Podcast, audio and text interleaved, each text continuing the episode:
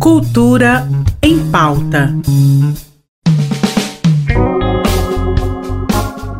Começando Cultura em Pauta desta segunda e vamos direto para a nossa dica literária. Hoje recebendo uma jovem escritora com uma história para lá de inspiradora. Vamos conhecê-la mais um pouco. Olá, Isabela! Oi, Mazê e ouvintes do Cultura em Pauta. Meu nome é Isabela e eu sou uma escritora nacional. E eu gostaria de apresentar o meu livro para vocês. Eu vou começar contextualizando um pouco da minha história, da minha trajetória, que começa em 2017, quando eu tive um tumor no cerebelo, e eu precisei passar algumas semanas no hospital tratando desse problema e de alguns cognitivos que resultaram do tumor. Naquela época, apesar dos livros sempre terem acompanhado a minha vida, foi um momento muito decisivo, porque eles me fizeram perceber que havia mais para minha vida, para os meus sonhos, do que aquela realidade que eu me encontrava, principalmente livros de ficção e fantasia. Eu comecei a escrever em 2020 e depois de escrever o meu primeiro livro foi quando eu percebi realmente que era isso que eu queria fazer. Ajudar outros adolescentes, outros jovens a sonharem novamente, a incentivar essa parte da literatura brasileira e a incentivar também seus caminhos, além das suas realidades.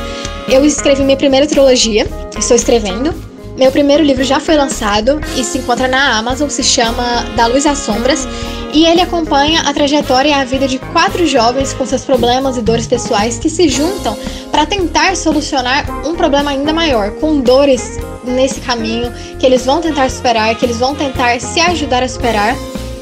E, mais uma vez, ele se encontra na Amazon, é uma trilogia que vai acompanhar os 3 em uma aventura, em um reino fictício. E ele se chama Da Luz às Sombras.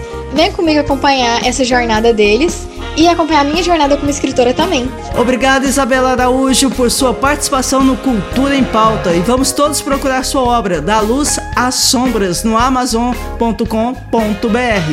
Hoje e amanhã, os bailarinos da Escola do Futuro em Artes Basileu França tomam conta do palco do Teatro SESI para a apresentação do espetáculo Carmen, adaptado por Binho Pacheco, a partir da história original de Bizet. As apresentações serão no formato híbrido, com transmissão pelo canal do YouTube do Teatro SESI Goiás. Para quem for assistir presencialmente, o horário de início nos 2 dias é às 20 horas e os ingressos podem ser trocados por um produto de limpeza, 1 quilo de alimento não perecível na bilheteria do teatro. Também hoje começa a 18ª Semana da Música Basileu França, que vai oferecer palestras, workshops, oficinas, além de apresentar recitais até a próxima quinta, dia 11.